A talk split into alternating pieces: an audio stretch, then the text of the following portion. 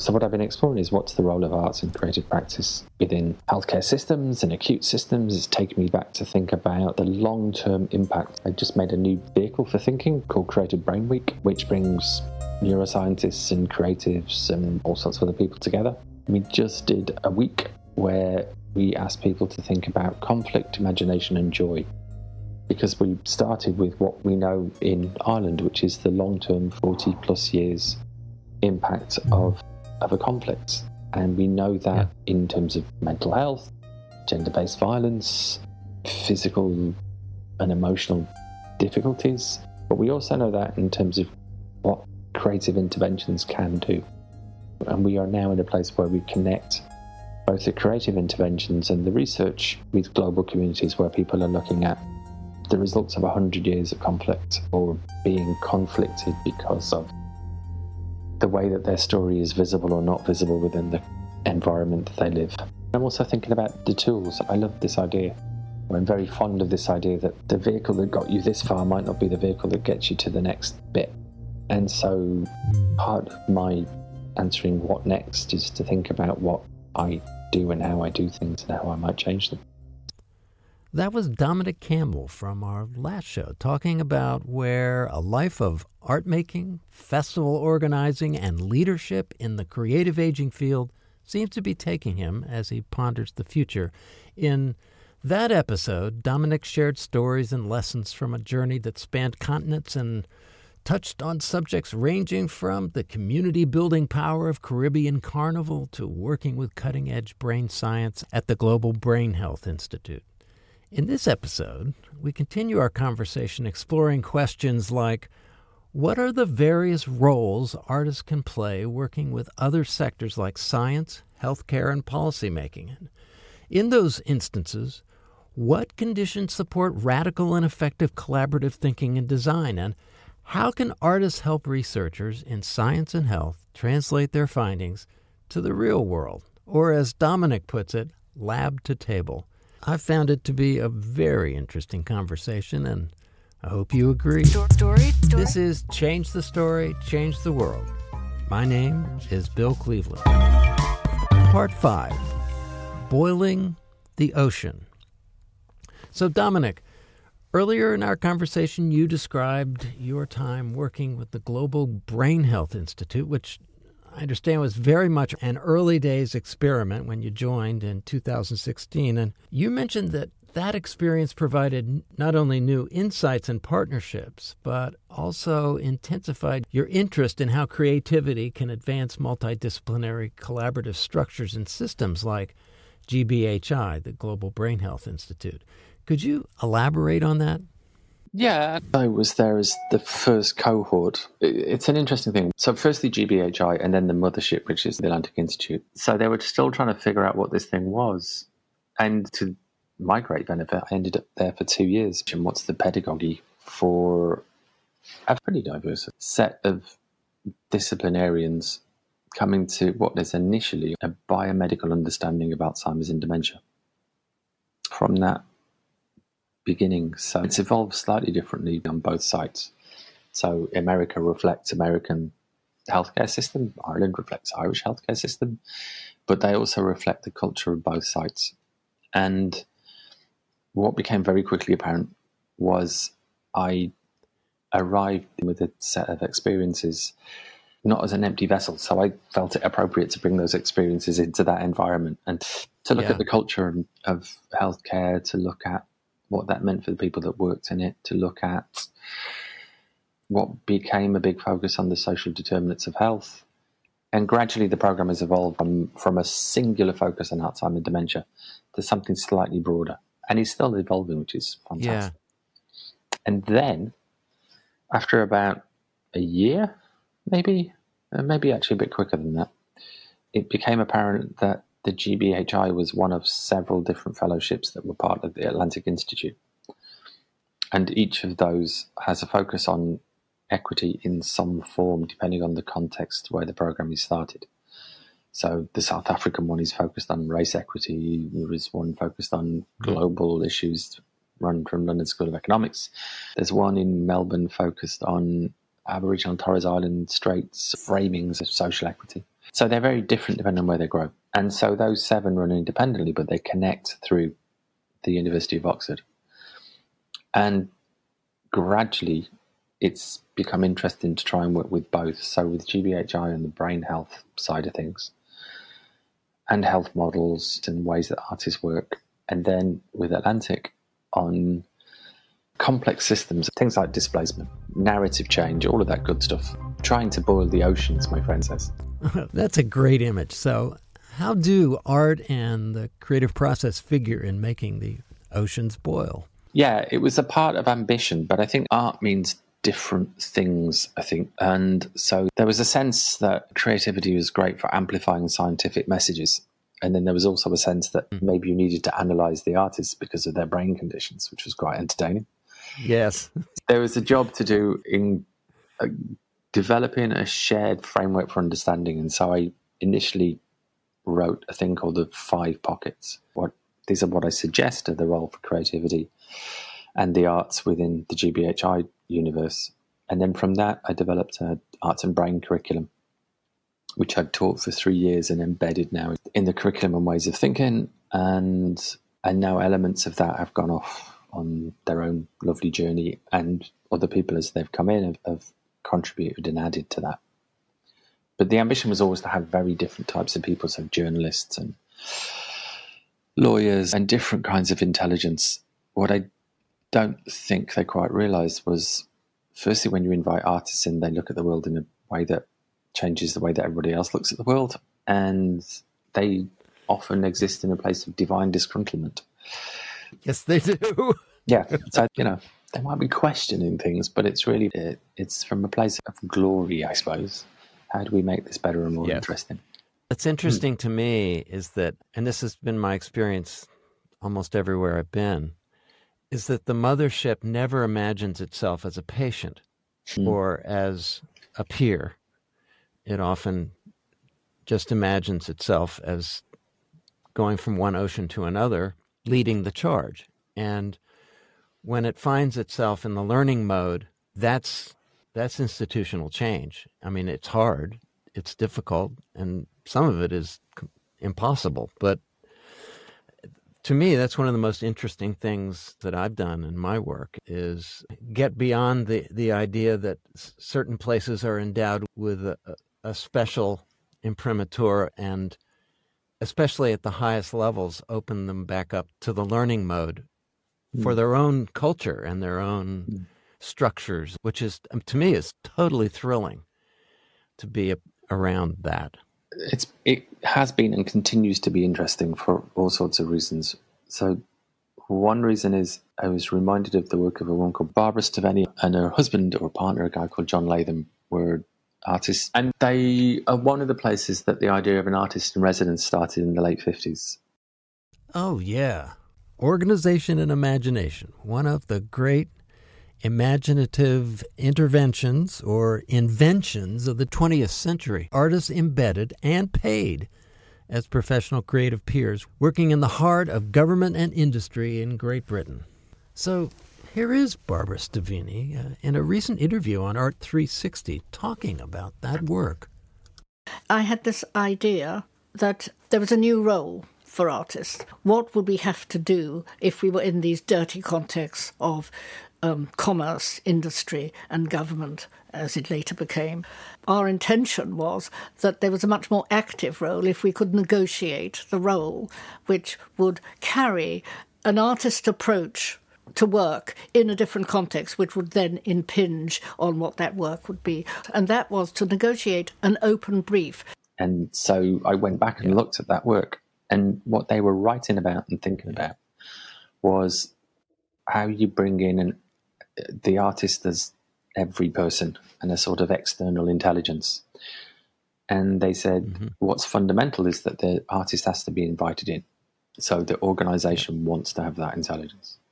So I was thinking about that and continue to think about that actually with the fellowship. Also, I'd never been in a university, so that was an interesting thing to realize that the university has buildings, and each building is a particular department, and each department has a particular fixed noun attached to it. The interesting stuff is where there's a hyphen. So that was interesting, but but beyond that, was also, I think, when an institution or an organization is in formation, then it's rich with possibility. But what happens pretty quickly mm. is an institution settles into a pattern where its primary focus is to sustain the institution. So the first rule of the institution yep. is to sustain itself. And then the second thing that happens is it can only understand an organization that's a bit like itself. It literally doesn't have yes. a way. You can only see what you can measure, that kind of way of thinking.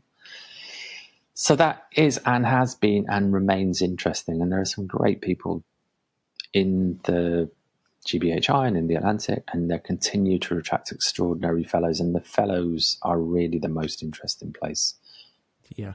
You know, what they're going to do and what they're developing and how they deal with the messiness of everyday existence and just, yeah, getting a sense of how you can and cannot work or how they can and cannot work. It's great. Fantastic thing. And to me, and I apologize for the metaphor, each one of them is an infection agent with their story, and they're obviously all accomplished, so the story is robust.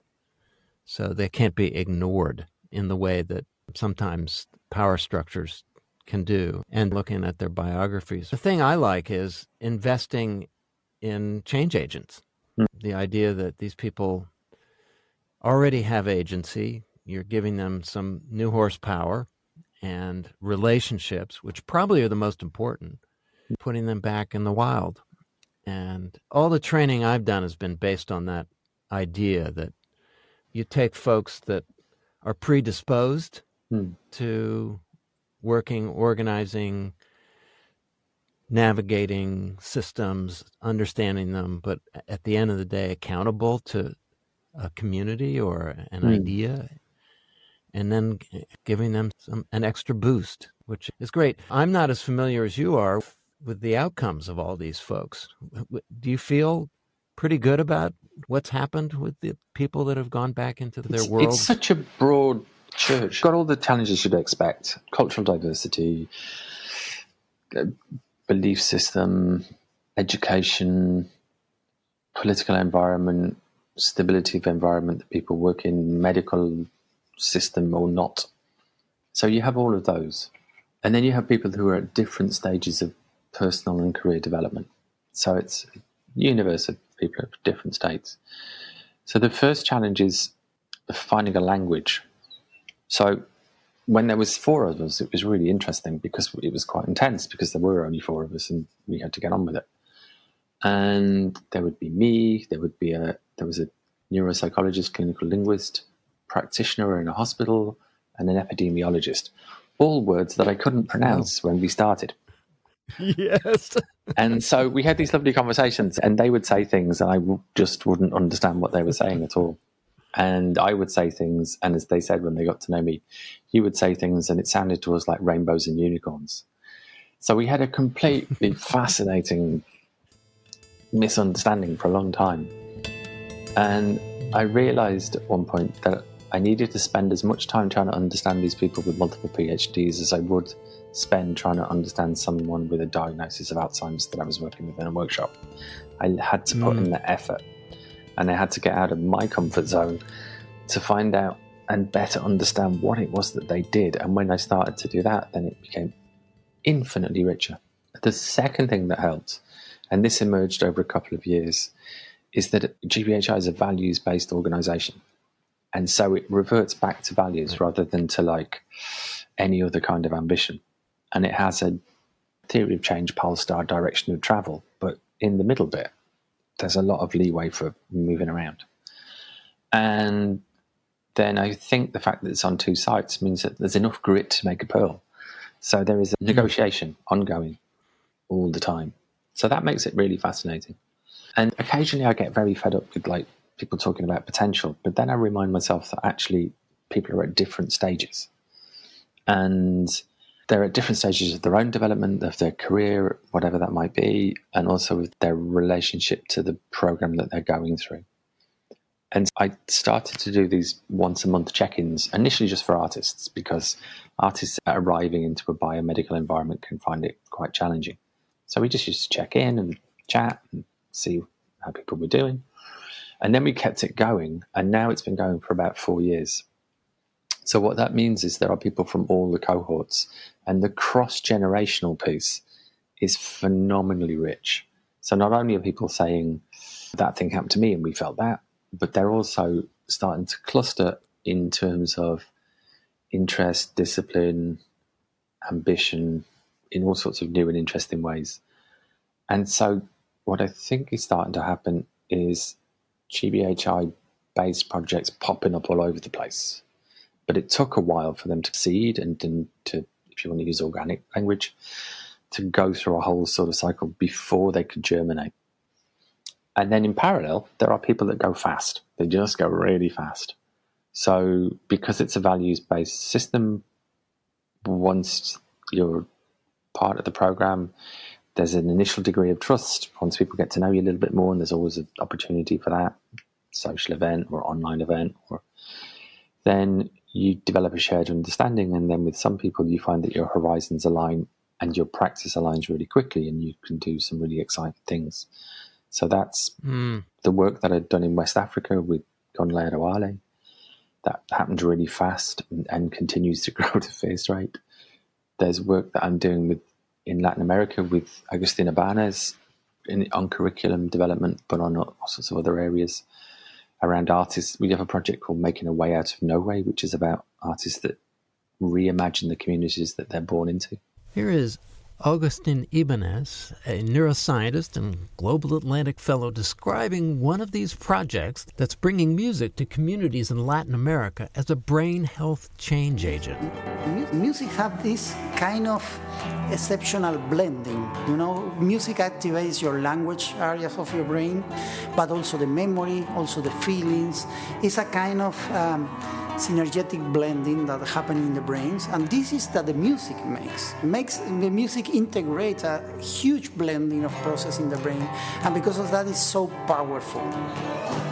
We are working with the WHO, and we will work during two years to prepare a specific curriculum with different topics like violence in Colombia. Uh, um, tango for Parkinson's disease in Chile and Argentina, improving the educational skills of uh, street musicians like, like Copa y Vida. And then after this two years period, if we show that we can uh, grow and create collaborations with them, we can apply to direct funding from the WHO. And then, yeah, Creative Brain Week has become this platform for showcasing that work, amplifying it, inspiring people, and then and encouraging people to connect and go on. So, it, it, I think there's different projects at different levels of gestation, and some things just take time. Like policy takes policy time, and lab-based research seems to take lab-based research time, and artists just go, "Yeah, we'll do that tomorrow." yeah, absolutely. Part six: Lab to table. One of the things I keep thinking about is I've been through a lot of institutional crises, mm. organizations that are falling apart, mm. which many people see as the beginning of an end and has given me the most fundamental laboratory for understanding change, uh, particularly when it comes to structures that are enamored of themselves. In some cases, falling apart is it's the only way that they can allow change to occur or even not even allow it it just occurs.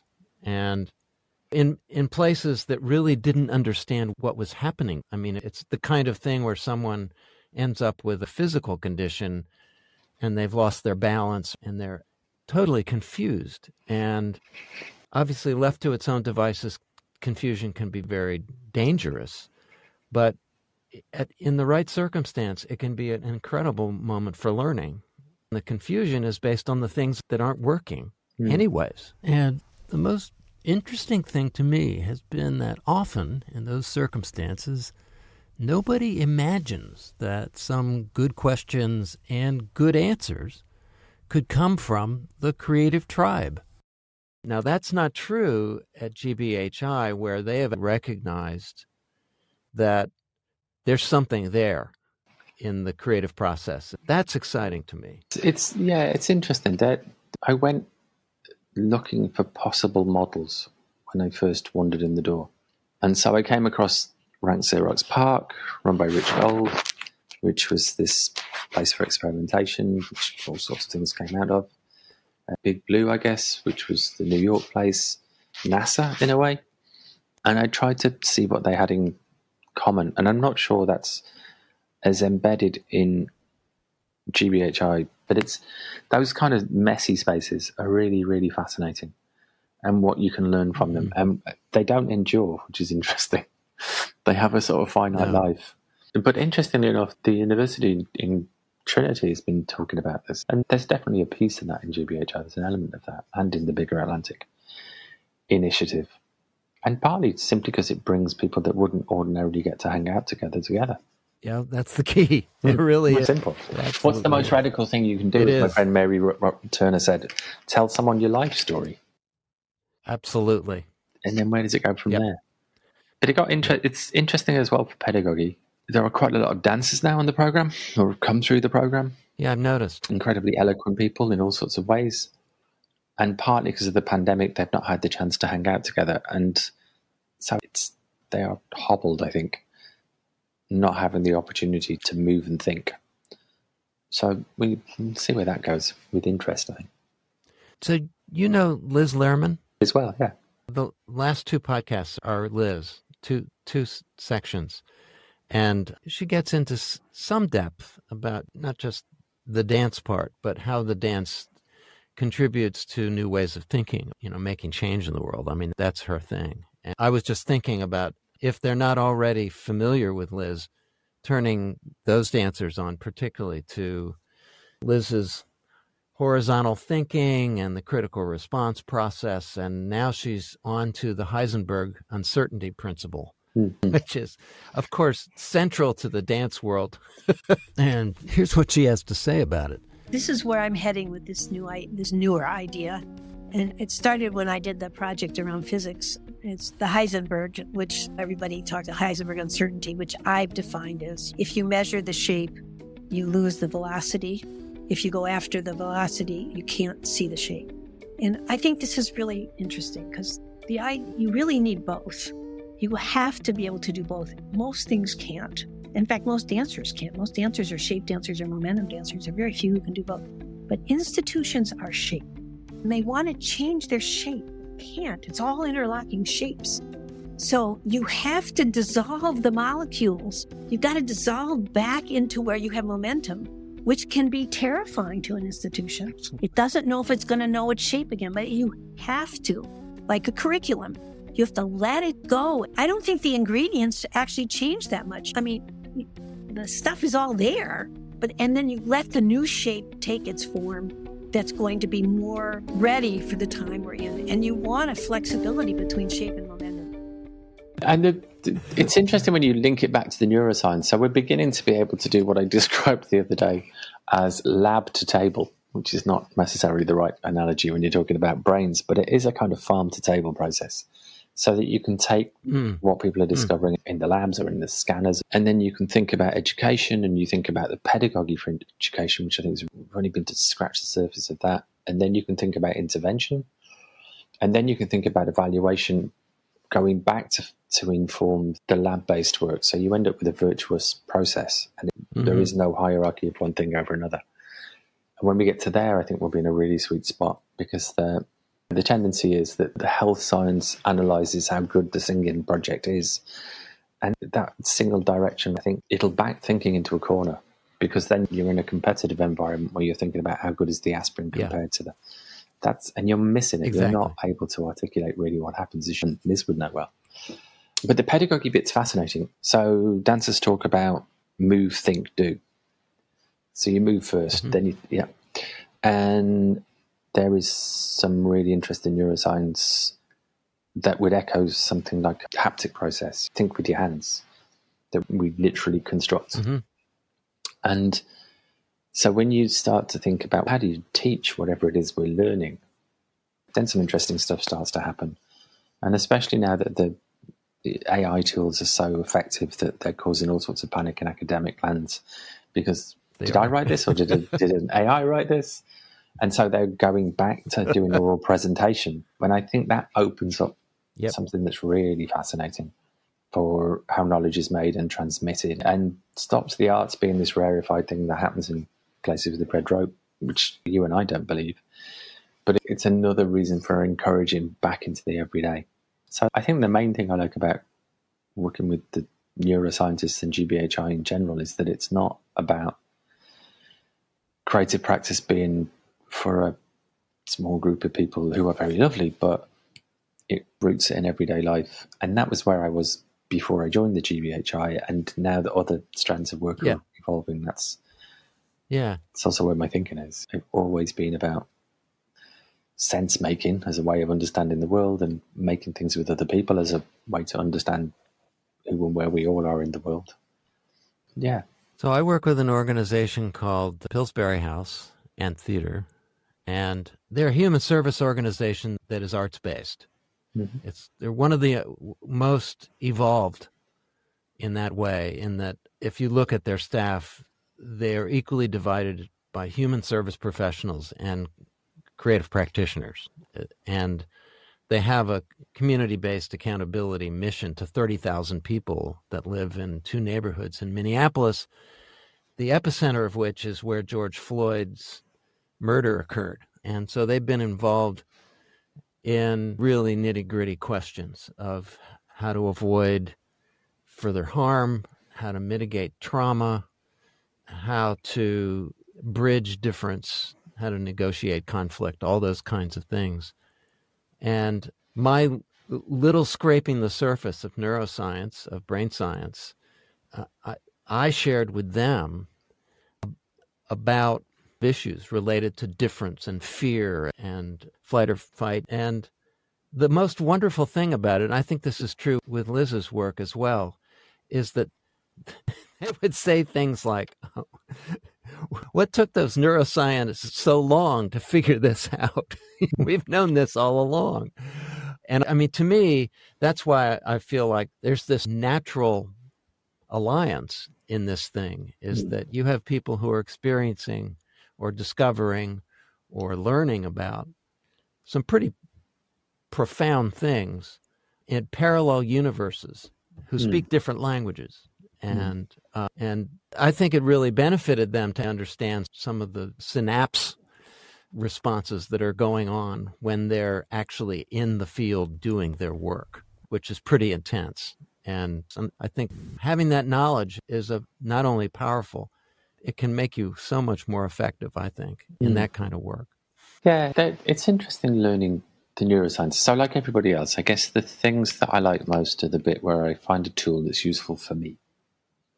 And so that could be anything from somebody gifting me tools for language. For example, the neurocircuitry around excitement and fear are quite similar. So, when you're going to give a presentation and a speech, you can either decide to tell yourself that you are fearful or that you're excited. And if you tell yourself repeatedly that you're excited, it becomes so much easier to give a presentation.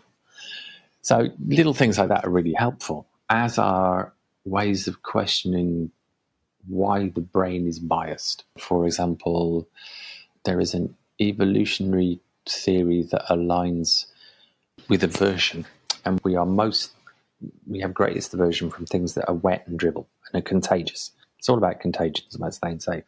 And you can logic that out to realize that people find it hardest to work with people who have a disability which makes them dribble than they do with something that might make them noisy or right. So if people are wet, uh-huh. then it's you have to work at it.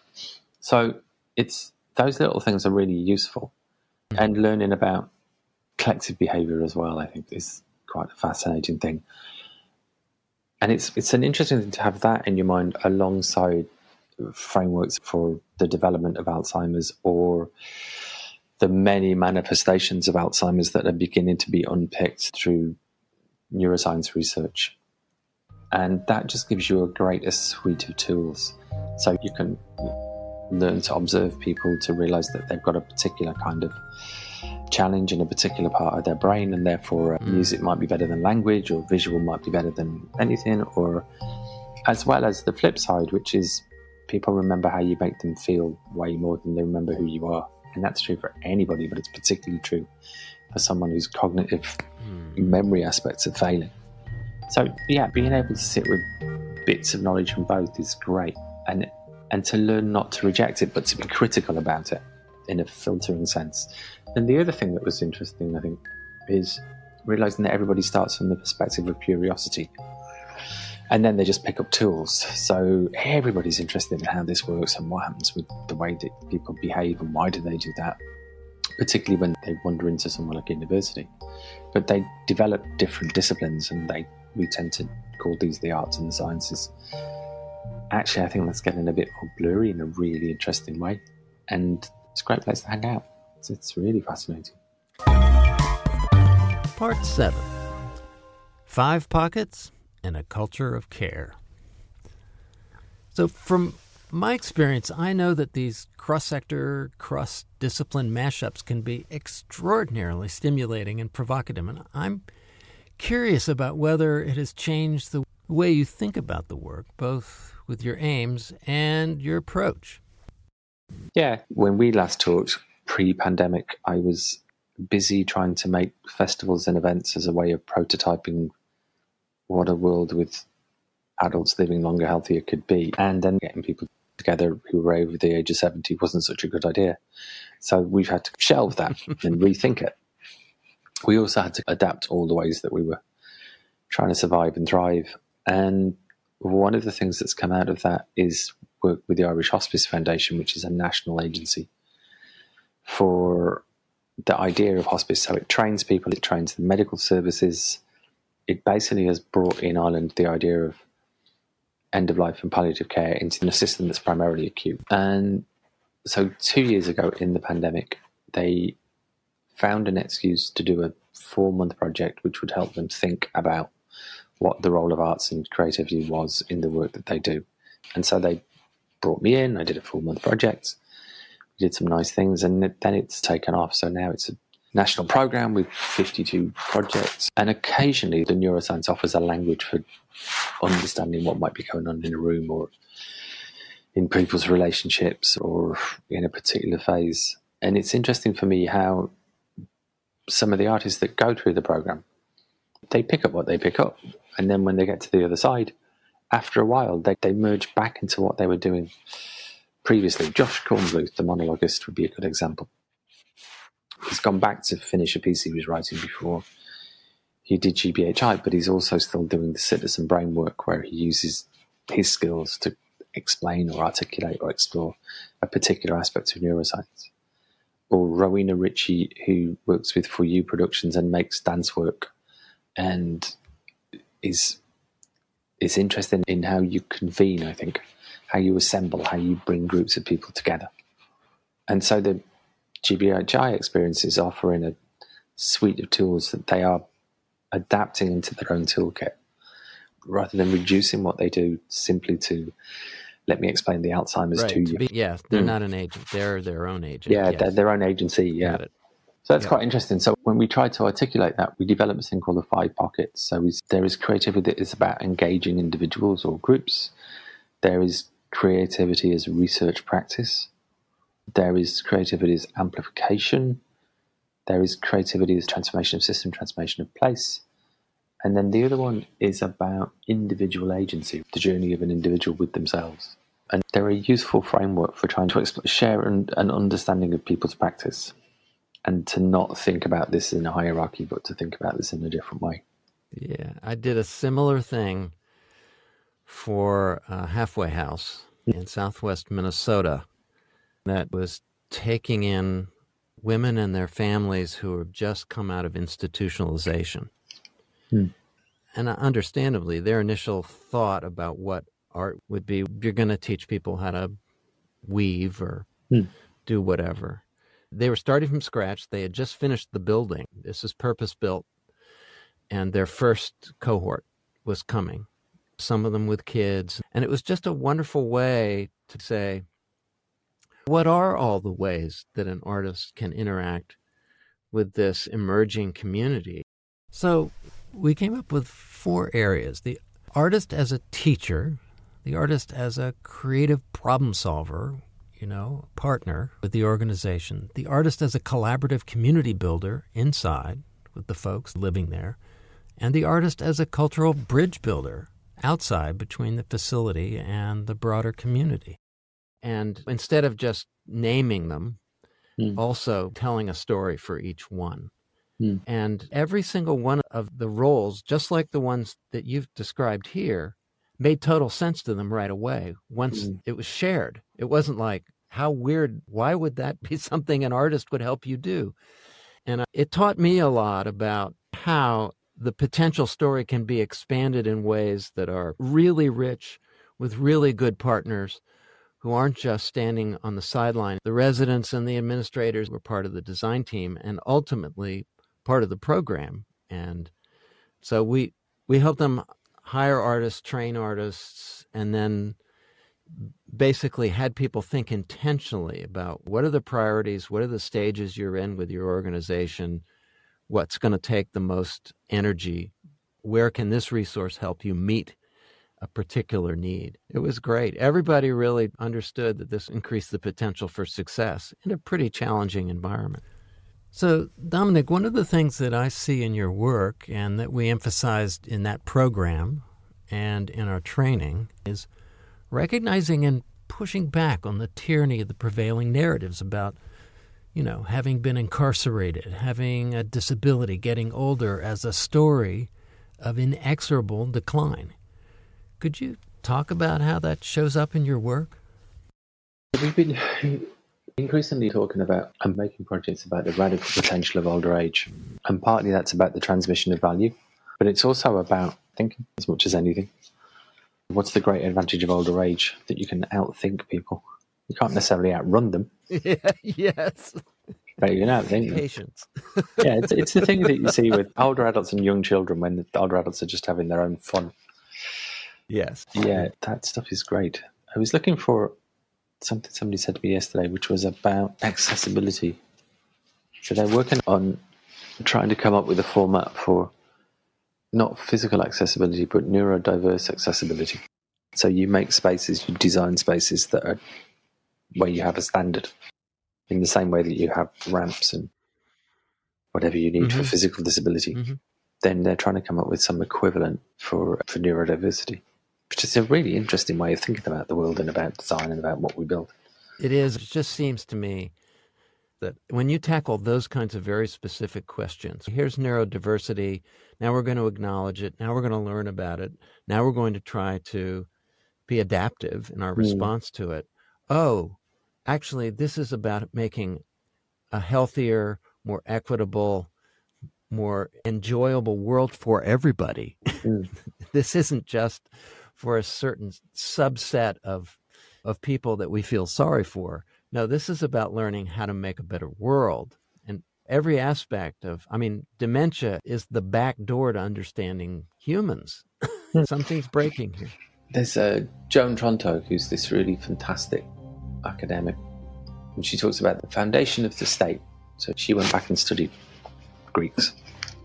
And she said when they founded, when they came up with the idea of the Republic, they had two spaces. They had the Senate which was over there, and they had the domestic, which was over there. And all the big and important stuff went in the Senate, where the blokes were, and all the other stuff, which included care, went into the domestic space. And so she said, How do we build a republic which has care at the centre of it? And how do you take it from the domestic into the other space and then mix up the gentrification of it? And it, when I came across it, it stayed with me ever since. And I think about it a lot. How do you build a society around ideas of care? And we're pretty good at doing care to other people in some cases, but we use it as a weapon occasionally. We're not so good at receiving it. We're not so good at being the vulnerable person or the person that needs help. And maybe that's as important to think about as it is to create care as armor. So, how do we create opportunity for people to be vulnerable? And is that not a role of theatre and performance and art and all that good stuff, and I can't think it is. So the shows that I get interested in at the moment are all about that. They're all about assemblage. They're all about how do you bring people into a room so that they can sit with difference, and not simply about diversity. They're much more about equity in the true sense. Yeah. They're less confused by what's that quote? We asked for equity and you gave us diversity, but diversity isn't equity. Yes. And the thing is, Dominic, and maybe this is just my American militant point of view, and that is every one of these questions, which is how can we create a world in which care sits at the center? How can we do that? And one of those ways is to give people who are going to be most resistant the understanding what you think you want to need is not going to happen if you don't do this. Mm. This isn't just a nice to have. This is critical. When we talk about care, we're not just talking about the care of humans. We're talking about a way of having a relationship with the world around you, which is very different from something like predatory capitalism, which is not very careful. There's a great James Baldwin quote. He said, oh, There's always a great James Baldwin quote. There's probably a great James Baldwin quote for yes. everything, but there's one that stays to mind yes. at the moment, which is he said, It's easier to make people cry than it is to get them to change their mind. And so it came to mind when you were talking because I'm not sure that what I try to do at the moment is in any way about getting people to change their mind.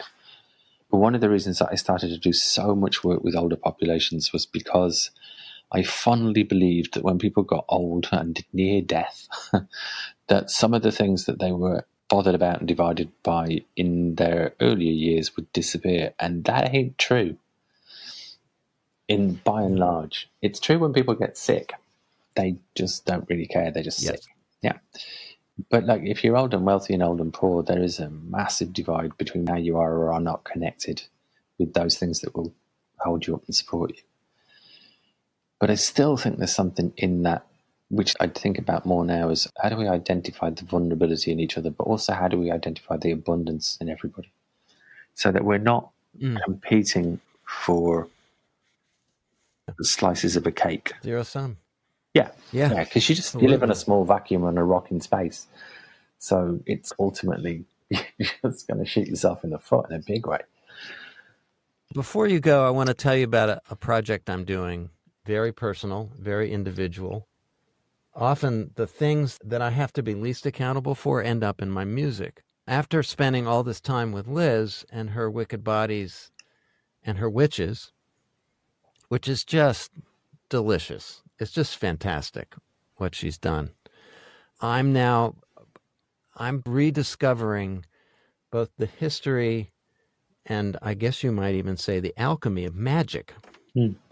I feel like I've been in the magic business my whole life because of the imagination being at the center of pretty much everything I do. So I'm in the middle of writing a piece of music about magic.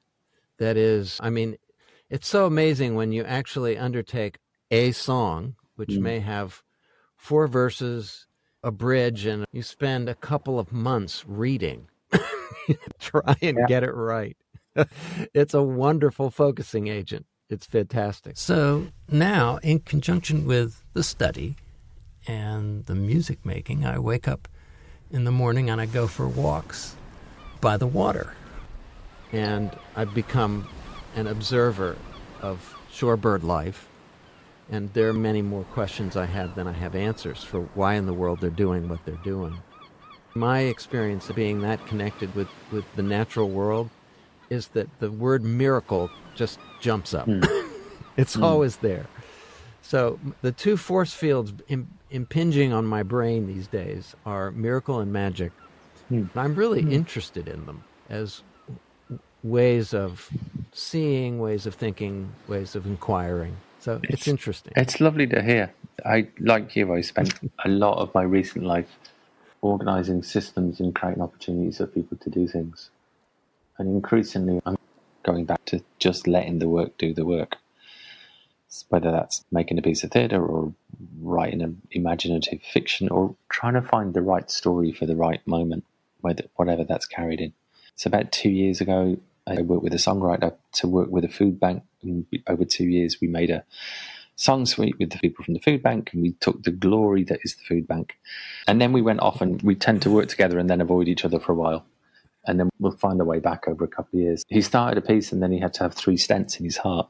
And the piece got finished eventually in a kind of roundabout way. And we borrowed St. Patrick's Cathedral, the big cathedral in Dublin, to perform it early in the morning. We snuck in with their permission and we filmed it and we just wanted the resonator really But you're in a church, in a cathedral, and it was with people that we've known Yeah. for a long time, and we're all looking a bit old and tired now. And it was a lovely piece of music that he'd written, inspired by, I don't know, classical madrigals and prog rock and the Velvet Underground, just Oh, yeah. vocal piece. So from that, we're now talking about Every Life Deserves a Cathedral. Ah, yes. But it's not about articulating a lot, it's just about writing the piece and finding the place and rethinking what Yeah. those buildings allow us to do. We got very excited by the idea that an organ can't travel, it has to come with a cathedral. But, it, but I say that to echo your point that, yeah, making work is a great process for sense making. In the health world, I've started talking a lot about salutogenesis, which is this idea that you need to create the condition from which health can flourish. So the rest of medicine is based on pathogenesis, trying to figure out what's going wrong, the pathology. Yes. Salutogenesis is about growth. It's about creating the conditions from which health can flourish. And it's such a great word for all the work that you do, or Liz does, or I do. It's a nice one to have in your back pocket, I think. It is. That's it in a nutshell. Salutogenesis. I love it. I'm down. Sign me up. and thank you, Dominic, for these conversations. Yeah. And stay well. And again, thanks to you all out there listening in. As you may be aware, the past four episodes here have constituted a mini series on arts and aging with conversations with three leaders in the field Anne Basting, Veronica Rojas, and Dominic Campbell for the last two. If you agree with me that this neighborhood of the community arts ecosystem has a lot to teach the rest of the field, I encourage you to check out episodes 69, 70, and 71 that, along with this episode, make up this series. And a reminder please check out our collections of past episodes that have been organized by subject and arts discipline and other ways on our website at www.artandcommunity.com under the podcast drop down. Change the Story, Change the World is a production of the Center for the Study of Art and Community. Our theme and soundscape blossom up regularly from the brilliant musical garden tended by Judy Munson.